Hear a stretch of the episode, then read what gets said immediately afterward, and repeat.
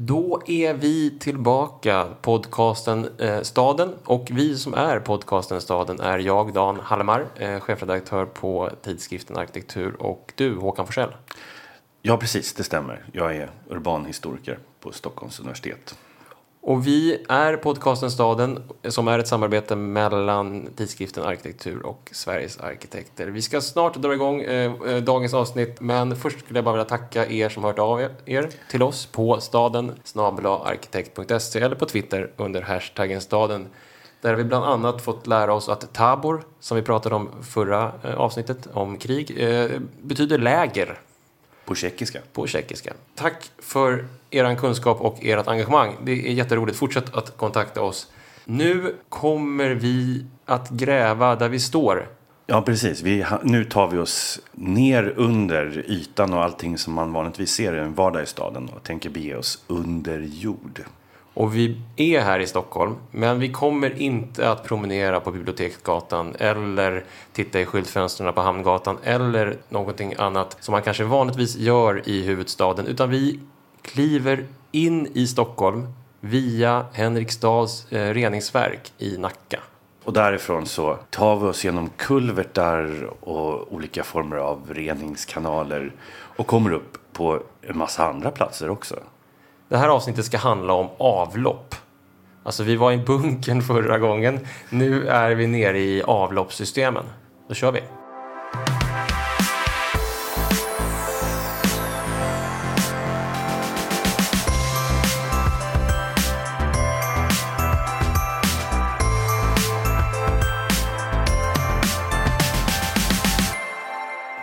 Ja, i utkanten av Stockholms innerstad, på gränsen vid Nacka kommun, ligger Henriksdals reningsverk, alldeles intill den välkända stadsdelen Hammarby Sjöstad för övrigt. Vi tog oss dit helt enkelt, fick en guidad tur, klev ner i underjorden där den vaga doften av mulltoa mötte oss. Mysk. Ja, faktiskt. Ja, det var någon. Alltså, det var inte sådär så att jag tror en parfymmakare skulle vara intresserad av den här turen också. Det fanns ju faktiskt, när man väl kom förbi den första mulltoedoften och vattnet började renas, någon angenäm myskig doft. Men bortsett från dofterna där nere så fick vi veta vad som händer. Ja, det är ju en helt imponerande process. Alltså, den här reningsverket i Henriksdal är ett av norra Europas största, och det renar avloppsvatten från 500,000 människor, 500,000 stockholmare.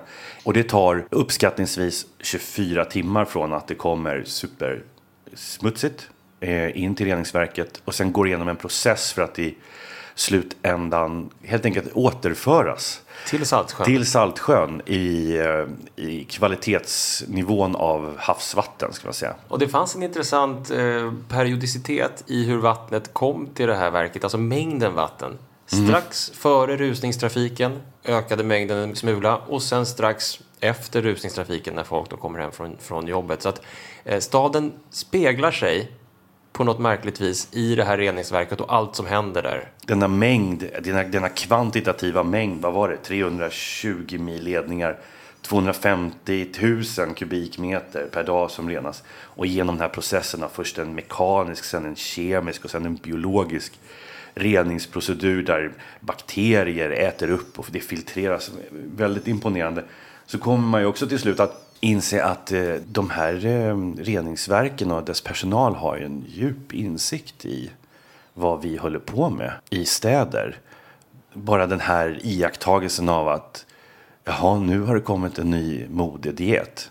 Low calorie, high fat. Och kvävet i ledningarna stiger när man helt plötsligt ska filtrera bort det här slammet. Kötttrenden, att man äter mer kött, att det blir helg och folk tar kokain. Ja, de kunde ju räkna ut nästan hur många som hade tagit över en helg. Ja, 3000 människor tror jag de kom fram till senast som mätte hade tagit kokain en vanlig helg i Stockholm. Många. Ja, det får man säga. Och det speglades också där. Och det där är så intressant, tycker jag, för att om man bara ska göra ett giant leap tillbaka till avloppssystemets barndom, eller ja, barndom, men dess liksom ja, ursprung på något vis i den industrialiserade staden, så har ju Victor Hugo i sin bok Les Misérables, samhällets olycksbarn, där ägnar han ju, där låter han ju en av karaktärerna kliva ner i Paris avlopp med en döende man på axeln, tror jag. Eller han död rent av. Ja, vilket fall som helst. Han kliver ner med en man på axeln för att fly undan gatorna och kliver ner i avloppssystemet. Vilket då är ett sätt för Victor Hugo naturligtvis att beskriva och förklara och berätta om den här makalösa systemet som har byggts under Paris gator. Och då skriver Victor Hugo att avloppssystemet är en cyniker. Mm. Smutsen tar av sin skjorta. Det är ren nakenhet. Illusionerna och skenet försvinner. Allting är vad det är. Alla är där. Alla är lika och alla samlas upp och allting blir synligt. Det är ju det man känner när man är där också, tycker jag. Och jag kan verkligen leva mig in i den där. Det där är ett bra citat. Det är någonstans så... En cyniker, ja, men hierarkierna löses upp och de sociala skillnaderna spelar ingen roll längre. Och skrivet in i en tid då det fanns enorma liksom, klasskillnader, måste det ju ha varit nästan en befrielse att stiga ner i ett avlopp och se att till slut så är allting likadant. Ja, och man behöver kanske ibland då, och det är kanske lite det som vi kommer att göra i det här avsnittet, att man får syn på en annan stad och andra städer, och också kanske städer som system går samman. Mm. Skaffar sig gemensamma överenskommelser. Där är väl avloppssystemet någon sorts väldigt tydlig bild av en sån gemensam överenskommelse.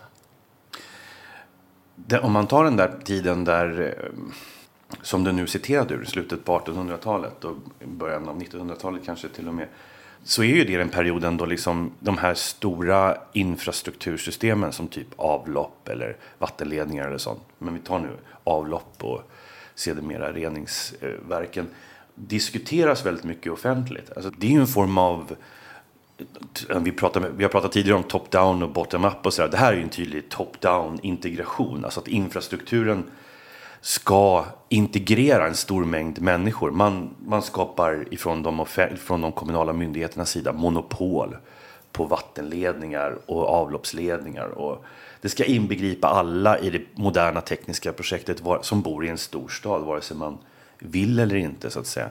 Och successivt så har ju liksom juridik och lagstiftning också knutits upp till medborgarskap och förpliktelser just runt de här stora tekniska systemen. Det är ju till exempel, ja, men det är ju då omöjligt då vara fastighetsägare eller så utan att ha en tvingande relation att betala, att finansiera vissa stora tekniska system som ditt hus hör till.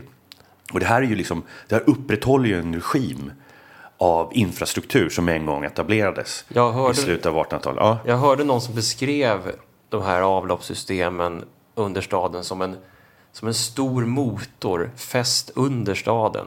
Mm. Alltså nästan som driver den på något vis, och som gör den möjlig, vilket jag tyckte var en nödvändighet som fästs under, eller staden som en svamp där. Jo, men det där tycker jag, det där är ju bra. Det finns en forskare som heter Stefan Hönes som jag är lite inspirerad av, ska man kunna säga. Han har skrivit någonstans just angående stora tekniska system, och hans exempel är ju avloppen, att om vi vill förstå vad en storstad är så kan det leda oss helt i fel riktning om vi liksom förstår infrastruktur bara som en slags påverkan på oss som människor i städer, utan man bör hellre se det som att hela ensemblen av infrastrukturell smet faktiskt är det som utgör en storstad, skriver han.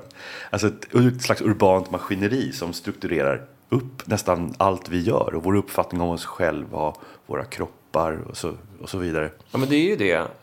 Att alla såna där tekniska system, jag menar, man kan ju påverka hur vi uppfattar oss själva. Det gäller ju liksom bilvägar som byggs, det gäller avloppssystem som byggs. Alla såna här system som skapar kommer ju förändra hur vi ser på oss själva, också när de försvinner till exempel. Alltså jag menar, om man tar Stockholm till exempel, eller alla städer egentligen, där man inför vattenledningar i staden, vilket då är 150 år sedan ungefär, när man börjar få dricksvattenledningar, Så att man leder vatten i Stockholms fall ifrån någonstans där Södersjukhuset ligger upp längs Götgatan och sen sprider det sig ut över staden. Och de här vattenledningarna som går så småningom upp också i fastigheterna under 1800-talets gång så att säga. Då rycker man ju folk ifrån brunnarna på torget där man tidigare har gått. Ja. Och som man har uppfattat som en samlingspunkt. Man har gått till brunnen och hämtat vatten. Nu behöver man inte längre lämna lägenheten utan man kan skvala på sitt vatten upp i lägenheten så att säga. Vilket förändrar hur folk rör sig i staden och så vidare. Och samma sak händer ju sen när de folkhemsbyggande bostadsföretagen inför gemensamma tvättstugor så kan vi ju tvätta i bostäderna. Så alla de här... Eller när HSB införde badrum i varje lägenhet. Just den fullständiga revolutionen. Och hur det här påverkar, precis som du säger, hur vi använder staden, vad vi använder den till. I en lång, lång resa till staden nästan blir en spelplats där våra kroppar inte alls är närvarande alls som de var bara 200 eller 150 år tidigare i den vardagliga stadsmiljön så att säga. Nej, det där har ju verkligen varit de stora tekniska systemens inverkan på stadsliv. Och så att, ja men tänk så lite vi egentligen behöver gå ut på stan för att verkligen göra allt. Många av det, den service, även när vi handlar, när vi arbetar, så kan vi befinna oss ibland i hemmet. Alltså vi skulle teoretiskt kunna göra det. Och det som har gått förlorat där, man säger, om man ska prata om någonting som har gått förlorat, det är ju den här vardagsmyllret på staden. När människor var tvungna att liksom göra ärenden hela tiden för att hämta grejer som inte fanns tillgängliga riktigt. Nej, men jag hörde någon som sa att en kvinna som befann sig i hemmet på 1800-talet var tvungen att lämna hemmet kanske 5 eller 6 gånger per dag. Ja. Bara för att få hem färsk mat till exempel, för det fanns ingen frys och så vidare. Och den här romantiken av 1800-talsstaden, att det är så myllrigt. På alla fotografier i slutet av 1800-talet kan man se. Det är så mycket folk överallt. Tänk om det kunde vara så där mycket folk överallt. Bara för att också ta en historisk referens. Så var det en stadsutställning. Den hette så. Stete Ausstellung i Dresden 1903. Det är en sån här milstolpe inom liksom den moderna kommunala satsningen på gemensamma anläggningar. Och hela världen kom till Dresden 1903. Amerikanska journalister kom dit.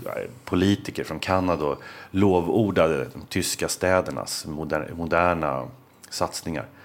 När man ser den här stadsutställningen och det ska stor tjocka katalog, så kan man tänka sig att det ska handla om andra saker också. Om livet i städer och om hur man urbaniseringens mer kulturella aspekter och så. Men det är ju som en bibel för ren infrastruktur. De tyska städerna visade bara upp sina stora infrastruktursatsningar. Och det fanns ju till och med ett ord som kom upp där, en tyskt ord, som började användas om just de här infrastruktursatsningarna. Och det är Daseinsfürsorge. Det säger man fortfarande ibland på tyska. Daseinsfürsorge. Det betyder ju ordagrant omsorg för att kunna existera. Så det var ju på den nivån. Alltså man tyckte ju att man räddade liv helt enkelt genom de här stora tekniska investeringarna i kommunala anläggningar. Strindberg åkte till Tyskland. Det måste ha varit där i krokarna kring den här utställningen i början på 1900-talet. Och första gången gick på en vattenklosett. Mm. Och förvånat efter han hade spolat tittade ner i den här skålen där hans skräder hade legat, tittade ner och konstaterade att nu var det så rent där att man skulle kunna äta sköldpaddsoppa ur den. Ja, han kanske utbrast han förvånad. Kanske säger det om vilka restauranger Strindberg gick på också. Nej, men det är ju klart att det måste ju uppfattas som fullständigt fantastiskt. Om man tittar bara, ser sig omkring i städer.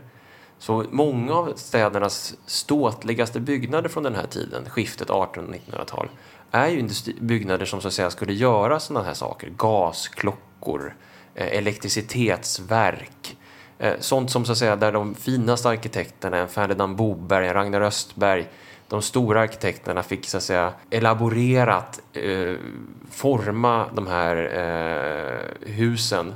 Ja, det blir representativ arkitektur. Ja, helt enkelt. Och där ser man också hur det här osynliga infrastruktursatsningarna som sker för överlevnad och som du beskriver tillåts då manifestera sig ovan jord i form av olika typer av samtida stor arkitektur helt enkelt.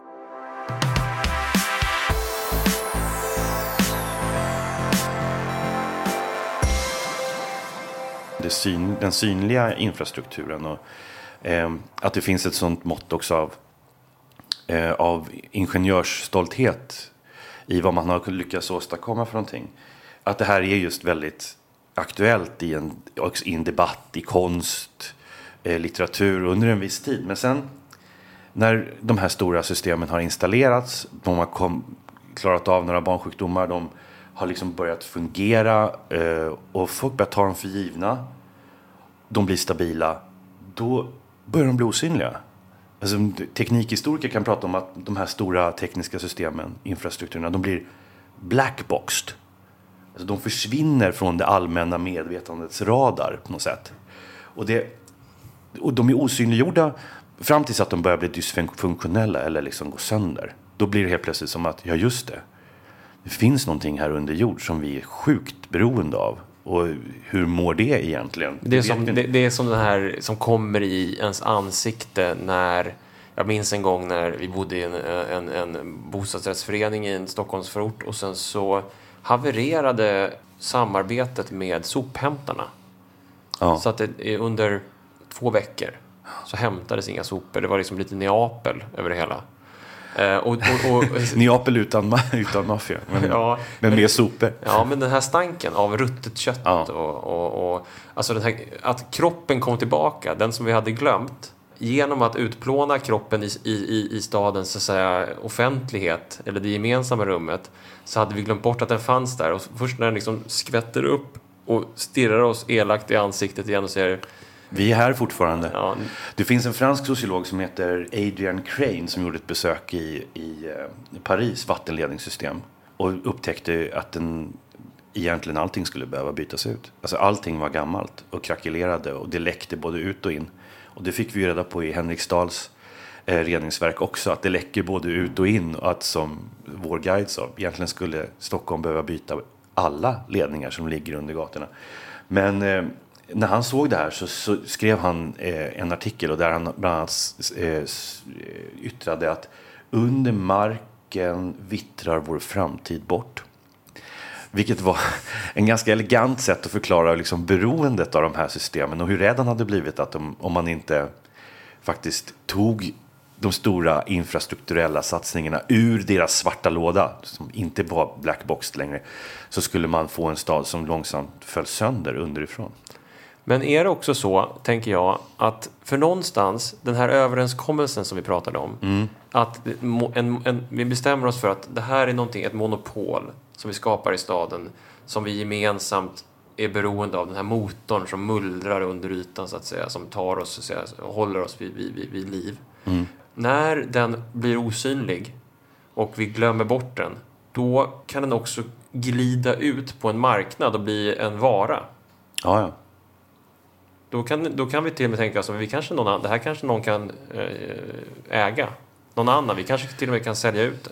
Ja, det är ju precis det som började hända från 70-talet egentligen och framåt. Att den här överenskommelsen, som man säger så, det är att det allmänna inrättar någonting väldigt dyrt, stort och bestämmer reglerna för det. Och sen kan en mängd företag, producenter så att säga, bidra med små delar till det som rör eller behållare, vad som helst. Du förstår vad jag menar, stora tekniska prylar. Men det är så det går till helt enkelt. Den delen började ju lösas upp under 70-talet och ännu mer under 80-talet så att säga, där man kunde börja sälja ut delar av det här monopolet och det fick konkurrensutsättas och övertas av privata företag och sådär. Nu ska jag inte bli så svartvit och säga att allting gick åt helvete, men helt klart blev det upplösningen av monopolet av de här stora infrastrukturen har ibland visat sig vara ganska förödande. För just att det är osynligt gör att det lättast att komma undan med under en viss tid är att liksom inte se efter underhållet på de stora tekniska systemen. Det är där pengarna finns att tjäna. De snabba pengarna finns att tjäna där. Ja, det kan gälla järnvägssystem, det kan gälla bostadssystem så att säga, om man kallar det för det. Kanske var det så att det var Storbritannien som på något sätt ändå var en av de ledande aktörerna bakom det här. Jag kommer ihåg en scen i... Ja, du tänker på hela Thatcherismens utförsäljning av allmänt ägda företag. Ja, men exakt. Och det är ju helt rätt. De var ju föregångare, man säger. Och där är det ju just kanske för att det som fungerar och som är gemensamt och som man tar för givet, tänker man kanske alltid kommer att fungera. Man tar det för givet på något vis. Men jag kommer ihåg en scen i en Ken Loach-film som heter Riffraff, som jag tror kom på skiftet 80-90-tal någonstans, sent 80-tal kanske, där huvudrollsinnehavaren är en ung kille som söker jobb på ett bygge, och han får ett antal arbetskamrater som är sån här klassisk engelsk arbetarklass, och en av de här killarna som är i 40-50 års åldern, typisk sån här Ken Loach-karaktär, engelsk arbetarklass, som heter Larry, han säger så här i en scen: "Can anyone explain to me why someone's got to make a profit every time you boil a kettle, every time your kid has a drink of water, or every time a pensioner has a warm by a gas fire?" Eller gas fire, säger han säkert. Min amerikanska engelska passar inte riktigt in på Ken Loach kanske, men... Jo, men det där citatet, det speglar ju liksom en politisk förändring just under den här tiden, då monopolet är på väg att lösas upp och överenskommelsen omformuleras i något nytt, kanske lite lösligare kontrakt. Det står inte mellan, ska man säga, en lokal stat och medborgarna på det sättet, utan det är liksom, det börjar spelas ut bland en mängd mer profithungriga aktörer i staden. Jag tycker det där är intressant, för att vad Victor Hugo skriver också i Samhällets olycksbarn, det är att, och det är ju i rent bokstavlig mening, att avloppssystemet är ett eko av gatusystemet ovanför. Avloppen följer helt enkelt gatorna, och det är som ett mönster som finns, som är som påminner om det ovanför. Och då tänker jag så här, man brukar prata om rätten till staden, rätten till gatorna, rätten till torgen. Där står det sorts demokratiskt slag hela tiden. Vem är det som får vara där? Vad får man göra? Och så vidare.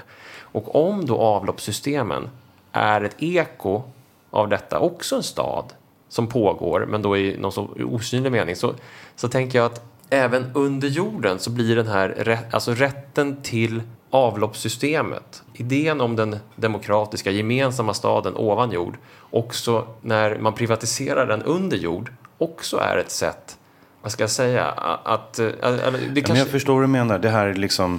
Det är ju Henri Lefebvre och David Harvey, den stora urbanteoretiker, som har pratat om rätten till staden. Och just det, som jag tolkar det du säger nu, att det har ju ofta betytt just rätten att stanna, rätten att få ta sitt demokratiska rum i staden. Och så man skulle ju kunna snäva ner det. Just ur ett globalt perspektiv skulle man definitivt kunna liksom bli ganska mycket mer specifik och kanske säga att det kanske inte bara handlar om rätten att få stanna i den betydelsen på gatunivå, utan rätten att få ta del av staden i betydelsen stadens infrastruktur, rent vatten, transporter, avloppssystem och liknande. Och alltså fattigdom är ju till stora delar, om man tittar ut i världen idag, beroende på brister eller att man inte har tillgång till minimal nödvändig infrastruktur. Om man tittar på städer i Afrika eller i Indien eller i Sydamerika, så är det just där någonstans som på en väldigt, väldigt basic materiell nivå som rätten till staden skulle liksom kunna formuleras också. Vi citerade i vårt förra avsnitt om krig Stephen Grahams bok Cities Under Siege. Han har ju skrivit en bok också som heter Splintering Urbanism.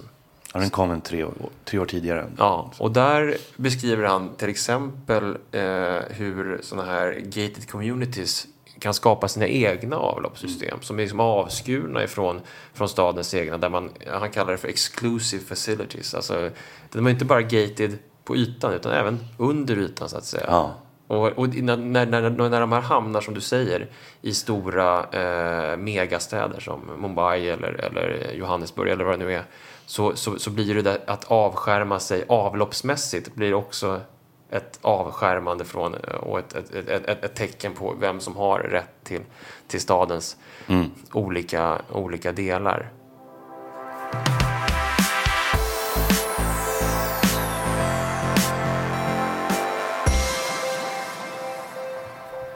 Man kan ju nästan bli lite nedslående om man tittar ut i världen och jämför vissa stadsbyggnader som har så att säga växt fram under vår finanseras tid med de gamla europeiska städerna som vi nu har pratat om, som har de här gedigna tunga systemen, den här staden under jord som ska försörja staden ovan jord. Men just att den är lika gedigen som den, alltså den är tung och den är teglad och den är som valv, bakom valv oändligt för att prata med Tranströmer. Nästan, det är gator och det är nästan trafikljus där under jorden som vi märkte när vi gick ner under jord vid Henriksdals reningsverk. Tryggt på något vis. Ja, väldigt solitt kan man säga. Nu kommer vi snart att få en lyssnarstorm för att vi är så eurocentriska. Men naturligtvis är det ju så att självbilden från städer som Manchester eller Berlin bygger ju till stor del på den otroligt solida infrastruktur som man byggde under jord innan man sen började så att säga utveckla de mer synliga delarna av hus och konstmuseer och gallerier och snabbtåg och vad det nu kan vara för någonting. Men tittar man på hur vissa städer som nu växer enormt snabbt har behandlat sin basic infrastruktur så kan man ju bli lite skrämd. Jag tänker på Dubai. Dubai är ju en stad som är byggd i stort sett i öknen och på alla sätt konstgjort upprätthållen. Men, och det här upptäcktes 2008 på mycket större skala, man har inte något avloppssystem att tala om. Alltså inte något som vi menar med ett avloppssystem som går ut till ett reningsverk med hjälp av vatten och spolas rent och liksom går igenom de här reningsprocesserna.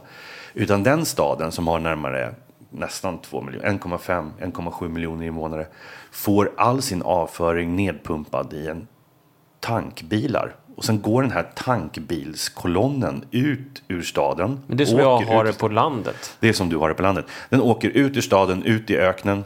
Till det enda helt underdimensionerade reningsverket som finns där ute och ska där processas så att säga. Och lastbilschaufförerna som då för Dubais befolkningsavföring ut i dessa stora tankbilar, de är betalda per ackord. Och eftersom det ofta är såna oerhörda köer på de här lastbilarna och liksom blir av med sitt avfall, så händer det titt som tätt att det dumpas i öknen istället. Och vad som 2008 också märktes var att man hade dumpat det på en strand så att det flöt tillbaka in till Dubai. Och människorna så att säga märkte att det fanns avföring i vattnet in i staden. Det hade inget flyttat tillbaka. Här ekar ju den stad som beskrivs till exempel i Stockholm innan reningsverkens tid. Ja alltså, visst, det här är en ålderdomlig. Det här är ju en cyniker. Det här är cynikern som kliver fram igen. Ja. Nu tar vi ner. Det spelar ingen roll att ni har byggt de här skyskraporna som pekar rakt upp i himlen. Att ni har flest IP-adresser per capita. Och att ni liksom har alla dessa finanstjänster och drar till er liksom en global uppsättning av arbetare som arbetar med alla dessa liksom finanstransaktioner. När ni inte har ett avlopp som tar hand om det ni gör efter ni har käkat klart. Liksom. På något sätt så falnar glansen från skyskraporna i Dubai när man sätter sig in i hur deras reningssystem och avloppssystem ser ut. Men vad som är så fascinerande är också att de här glänsande skyskraporna står alltså i ett träsk som påminner om det som fanns i Stockholm på 1700-1800-talet där vi hade det som hette Träsket. Ja, latrintömmerskor. Ja, Träsket. Christian Petri, författaren, skrev en roman här tror jag tidigare i år, eller den kom ut tidigare i år, som hette just Träsket, som utspelar sig kring trakterna kring Birger Jarlsgatan, Stureplan i Östermalm i Stockholm, som om det här Träsket dit latrintömmerskorna gick ut på en brygga och tömde dasstunnorna i det här träsket så att säga. Och det är så att säga ett eko av lastbilarna i Dubai som så att säga hörs här då 200 år senare. Men är det inte, för det reagerade både du och jag på, att det var ju förvånansvärt. Alltså naturligtvis fanns det vattenledningar och andra och avloppsledningar och så, men de här reningsverken, hur sent många av dem har liksom tillkommit. Ja, otroligt. Stockholm var rätt tidigt. 1934 kom det första i Ålsten, tror jag. Men sen var det Malmö. 1963 fick Malmö ett reningsverk. Det är ju väldigt sent alltså. Och jag läste en artikel nyligen om avloppsrening och avfall i New York. Och där visade sig vara ännu värre. Där har de nu ett reningsverk som heter North River Wastewater Treatment Plant. Som tar hand om hela Upper West Side av Manhattans avföring av sånt. Och fram till 1986 så dumpades all avföring. Liksom utan att processas innan rakt ner i Hudsonfloden. Fram till 1986, det är ju typ så här förrgår. Ja, men det, också, det var ju inte trevligt, kan man säga. Vi pratar om det här med osynlighet, att det här avloppssystemet och olika skäl kan skapa en osynlighet att vi ser inte längre. Men jag menar, befinner man sig då till exempel, jag antar, det är bara en teori jag har som säkert kan vederläggas, men om skillnaden på 30 år mellan att Stockholm och Malmö får sitt första reningsverk kan ha att göra med dels att vi har en huvudstad, så att det kanske finns andra... Att det är fler människor. Fler människor, och också att det är någon sorts närmare statens hjärta, vad vet jag. Men i Malmö också att det finns ett hav. Mm. Alltså du märker inte på samma sätt. Men det är bara en avlägsen teori som vi kanske kan... Nej, men du menar att det syns inte lika mycket? Nej, man får liksom inte det här Dubai-effekten riktigt.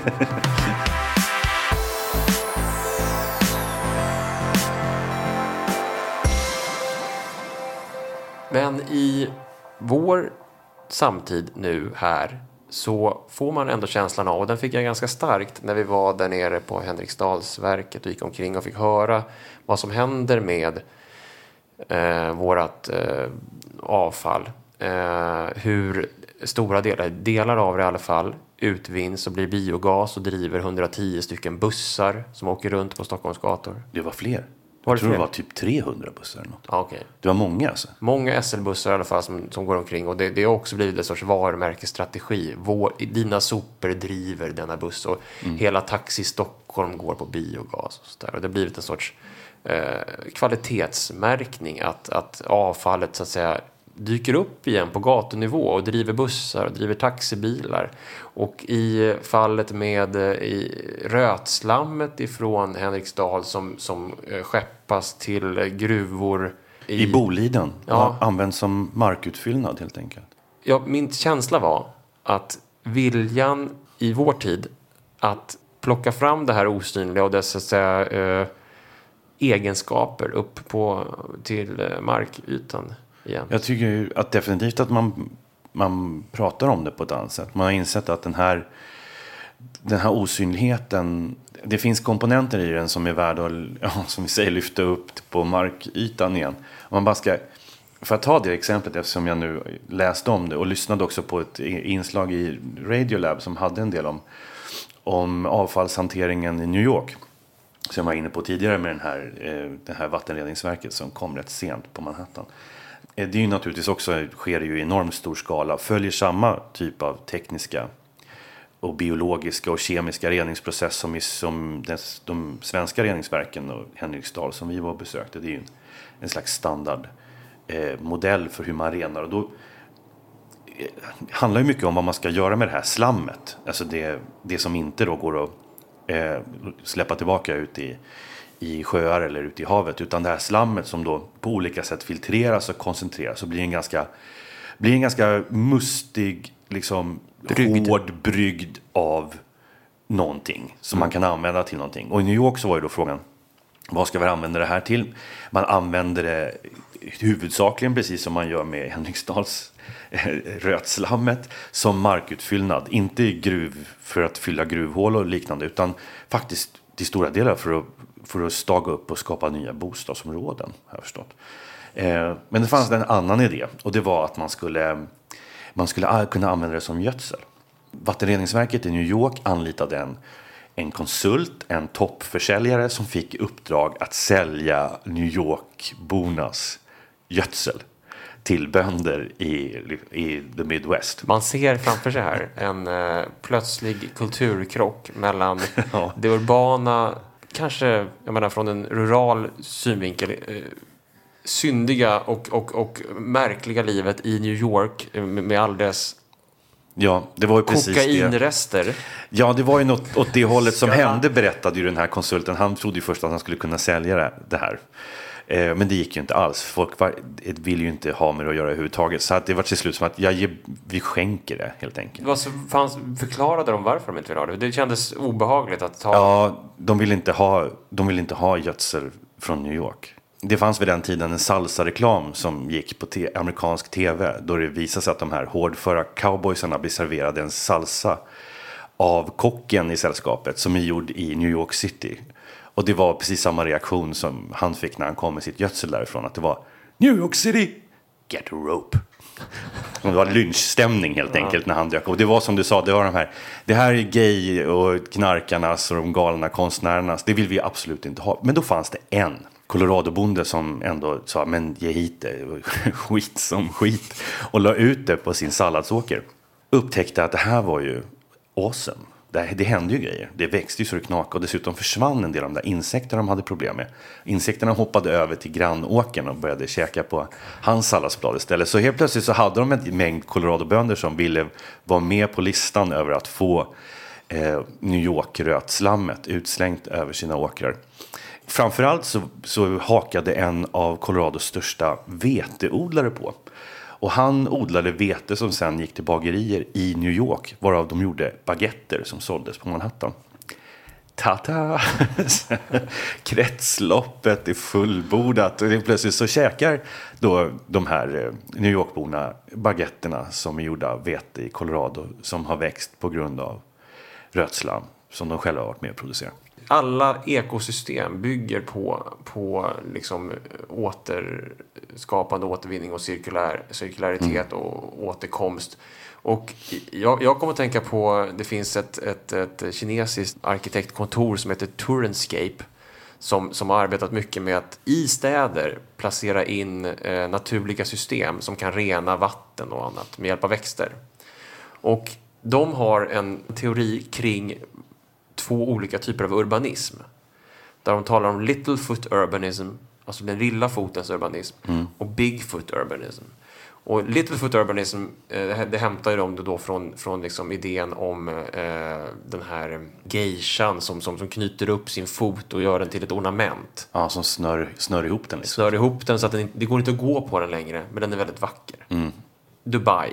Mm. Ja, typ, verkligen. Ja. Och så Bigfoot urbanism är liksom en fot som fortfarande fungerar så att säga, men där så att säga den gör det den ska göra.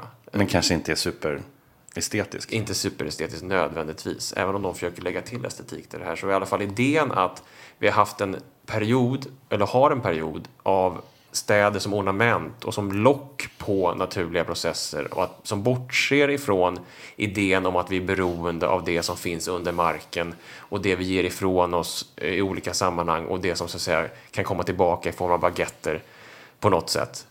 Den förståelsen vill de också etablera i när man gör kanske en ny park, som de gjorde på den stora världsutställningen i Shanghai här förleden, eller när man på något sätt återskapar förstörda industrimiljöer genom att plantera växtlighet som så att säga kan suga upp giftigt, så skördar man de här växterna och kan kompostera dem och så försvinner giften och så har man till slut en mark som är renad och så vidare. Att det finns en vilja att söka sig tillbaka till det där beroendet som kanske i förlängningen av de stora avloppsprojektens Victor Hugo-tid där klipptes liksom banden, och sen så nu så kanske man öppnar upp dem igen på något sätt. Ja, det där tycker jag är inspirerande att lyssna på vad du berättar om det här kinesiska arkitektkontoret. Det är också ett sätt att försöka att komma bort ifrån den här upplösningen mellan kultur och natur. Liksom att på något sätt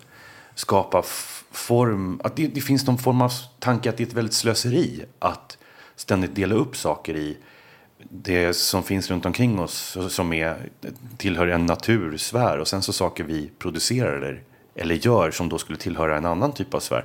Jag tänker på också det här sättet att synliggöra återvinning.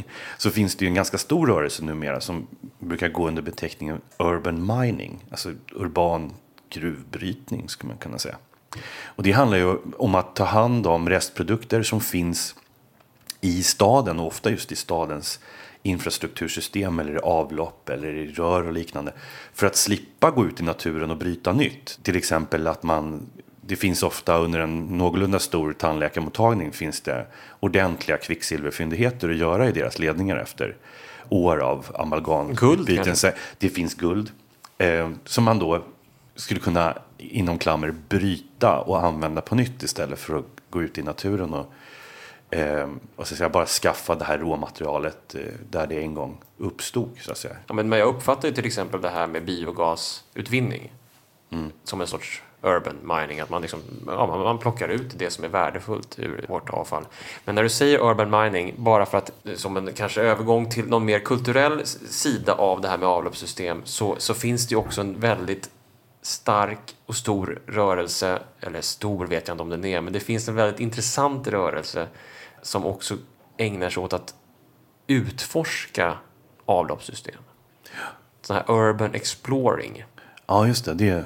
Deras riktning är ofta att man går ner under jord. Man kliver, du vet de här locken som man går på, som det står A eller K på. Man lyfter av ett sånt lock. Och precis som karaktären i Victor Hugos Samhällets olycksbarn gör, man kliver ner i avloppssystemet. Och inte då med ett lik på axeln, utan snarare då kanske med en pannlampa och en kamera. För att dokumentera och berätta för världen ovanför att det här finns under era fötter. I Toronto till exempel så finns det en sajt som ni kan gå in på när ni har lyssnat färdigt på det här, som heter Vanishing Point. Han beskriver liksom hur det helt finns en punkt där allting samlas långt borta, the vanishing point. Och han dokumenterar de här Torontos alla avloppssystem, går omkring där nere. Och när man hittar ett nytt system som ingen har fotograferat, så kan man då fotografera det och ge det ett namn. Lite grann som när man upptäckte avlägsna världsdelar någon gång på 1600-talet eller 1700-talet. Och då kan de få heta Maze eller Sardox eller The Works. Varför heter de så? Ja, men de ska väl ha sån här lite, vad ska man säga, det är tv-spelsnamn nästan på något sätt. Alltså det ekar av någon sorts sån här lite hittepå namn som ska ändå låta lite mystiska på något vis. Och jag hörde en intervju med en av de här som sa, vad är det du hittar där nere för arkitektur? Och då sa han så här, det är en arkitektur utan ornament. Och så beskrev han, medan arkitektskolorna då på 10- och 20-talet hade fullt upp med att lära studenterna att rita som Mies van der Rohe, genomförde civilingenjörerna den perfekta moderna rörelsen under deras fötter. Ja. Det vill säga den här avskalade, ornamentlösa arkitekturen som blir liksom den moderna världens liksom, funkisen. Men den där känslan av att det finns någon form av befrielse i att planera, eller att planera och rita byggnader som inte primärt är liksom till för dagsljus. Eller kanske inte ens primärt till för mänskliga funktioner. Det kände jag att jag blev lite tilltalad av det. När jag var på besök i London för några veckor sedan. Och var då på British Museum. Och de har ju enorma problem att liksom veta vad de ska göra av alla sina böcker och tidskrifter som fortfarande dyker upp i stora mängder i fysisk form. Det finns ingen plats i London längre, så de har köpt mark och bergrum ute på mindre orter eller ute på landsbygden runt omkring i södra England. Och där byggt förvaringsarkitektur under jord som jag tycker är häpnadsväckande vacker. Den är bara till för egentligen robotar som ska ta mängder med böcker och periodicals och liknande och föra in det i ett fack och sen digitalt registrera att det finns där och sen stängs en lucka. Och det finns inget solljus och det finns ingenting och det befinner sig under jord. Det är ett sorts intellektuellt avloppssystem. Det är en slags, liksom, när du behöver den där boken så kommer en robot att plocka ut den ur underjorden. Skicka den via fjärrlånesystemet till British Library där du kan få sitta och läsa den. Och det var ytterligare en aspekt av liksom, de stora infrastrukturen under jord. Att till och med våra läsvanor kommer börja hamna där.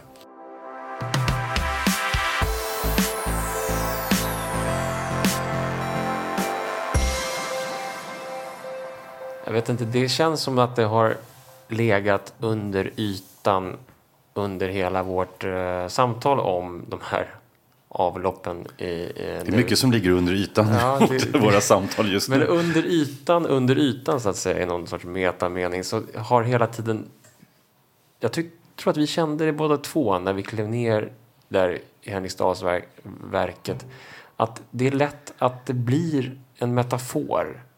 Det finns starkt metaformaterial i alla de här underjordsidéerna. Ja, det är både liksom sanningssägande och samtidigt subversivt. Det är kanske subversivt just för att det är sanningsanspråk. Ja, men det är Victor Hugo cyniken igen. Ja, men det är någonting i det där. Och underjorden har ju också varit liksom använd i film och litteratur, och även avloppssystemen. Och ett av de absolut mest kända exemplen, Tredje mannen. Ja. Filmen Orson Welles från 1948, som utspelar sig i Wien. Jag noterade nu när jag av någon anledning var inne och kikade på turistguider i Wien, att de har en turisttur i Wien som heter Third Man Sewer Tour. Den vill jag gå. Tredje mannens avloppstur. Och jag ska berätta vad man gör där. Jag citerar nu från deras turistsida. Takes visitors down the original staircase from the movie into one of the older parts of Vienna's sewer system. The cholera canals were built in the 1830s and have been nearly untouched to this day. Alltså kolera-systemet. Ja. Där kliver man ner på en tur som tar en tillbaka till den här filmen. Det finns något sorts underjordiskt sug i det här. Det är det kan man ju märka bara man tittar när någon av våra institutioner genomför öppna underjordiska besök. Man kan få följa med. Det var ju bara några veckor sedan som man i Stockholm hade möjligheten att som medborgare få gå ner och titta på den nya Citybanan. Mm. Och det var ju en kö som inte liknade någonting. Det tog ju timmar att komma ner och få titta på det. Och för att inte tala om när Stockholms stadsmuseum någon gång har öppna visningar för att visa Polhems gamla sluss, som fortfarande finns till stora delar bevarad under den slussen som nu kommer att försvinna. Ett av de mest populära. Ett sånt sug att få gå ner där och titta på arkiven och sanningen under jord. Jag tänker också på på tunnel. Du nämnde Citybanan, på tunnelbanan. Mm. Och hur tunnelbanekultur, eller en stad med en stark tunnelbanekultur, också har fött subversiva kulturella uttryck. Punkrörelsen i London till exempel. Mycket tunnelbana. Känns väldigt knuten till tunnelbanan som plats. Mm. Att det är så att säga där som den sprids på något vis. Det finns någon, och hiphoprörelsen i New York likadant. Den sprids också längs tunnelbanelinjerna, alltså under jorden. Och då tänker jag på det där du sa om att det här idén om sanningen, men också det här idén om den här subversiva idén som vi började prata om, att den tillhör alla, att den inte gör någon skillnad. Nej. Alltså, det är liksom en möjlighet att uttrycka någonting, ja, i botten jämlikt, alltså i botten är vi samma.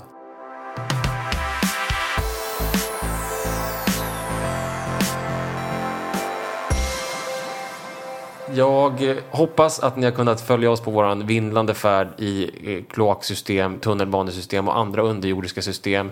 Och jag hoppas att ni fortsätter att lyssna på podcasten Staden och hör av er till oss. Vi måste skicka en hälsning från Stockholm Vatten. Stockholm Vatten som hade vänligheten att ta emot oss. Släng inte tops i toalettstolen. Precis. Djävulens påfund är tydligen dessa tops. Så att alla som lyssnar på podcasten Staden lovar härmed att inte slänga tops i toaletterna. Dyrt och heligt, för att det är faktiskt vårt gemensamma system där nere som de landar i. Även om det är din enskilda tops som du kastar. Kanske jag kan få copyarbeta på Stockholm Vatten efter det här. Men mejla gärna oss om ni hör om någon granne som slänger tops. Nej, gör inte det. Mejla gärna oss på podcasten Staden på staden@arkitekt.se eller kontakta oss via Twitter på #staden. Så tar vi oss upp ur brunnslocket och tackar för den här gången. Hej!